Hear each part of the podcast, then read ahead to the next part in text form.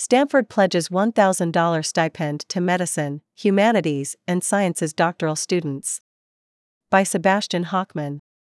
Stanford has promised to issue a one time stipend of $1,000 at the start of the winter quarter to enrolled and funded doctoral students in the School of Medicine and the School of Humanities and Sciences, according to emails sent to these students in the respective schools.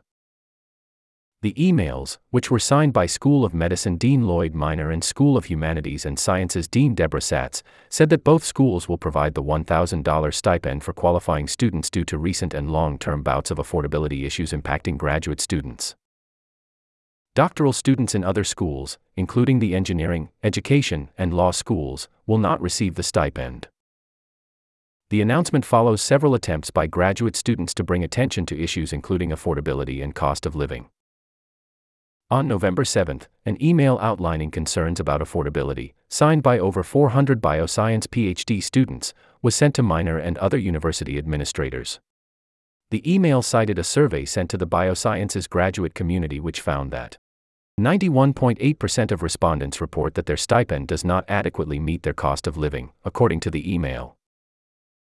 The same email also highlighted other university stipend increases, citing Princeton's 25% stipend increase this year, as well as MIT's 8.7% stipend increase over the last year. The Graduate Student Council, GSC, has also been active on the issue of affordability. The GSC voted in September to approve the bill on affordability, which included a list of seven action items addressing many affordability concerns, including housing and income.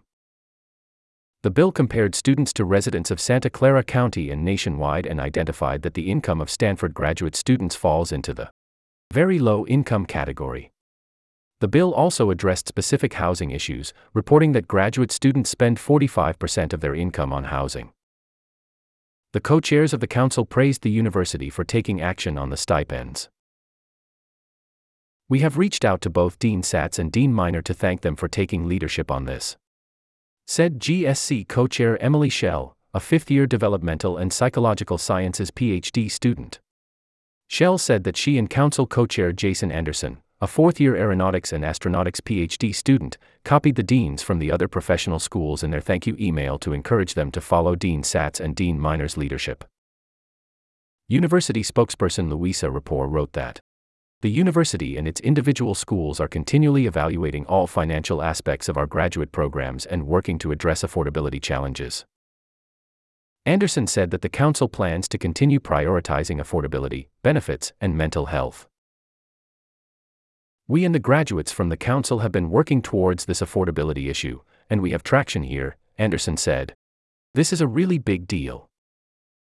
Anderson and Schell, who are PhD students in the School of Education and the School of Engineering will not receive the stipend. This is a first step. It's certainly not the final step we hope to see from the university to tackle this supportability problem, Schell said. Sebastian Hockman is a contributing writer at the Stanford Daily for Arts and Life, Campus Life, and University Desks. He is a music major. Maybe. You can contact him at Schachman at stanford.edu.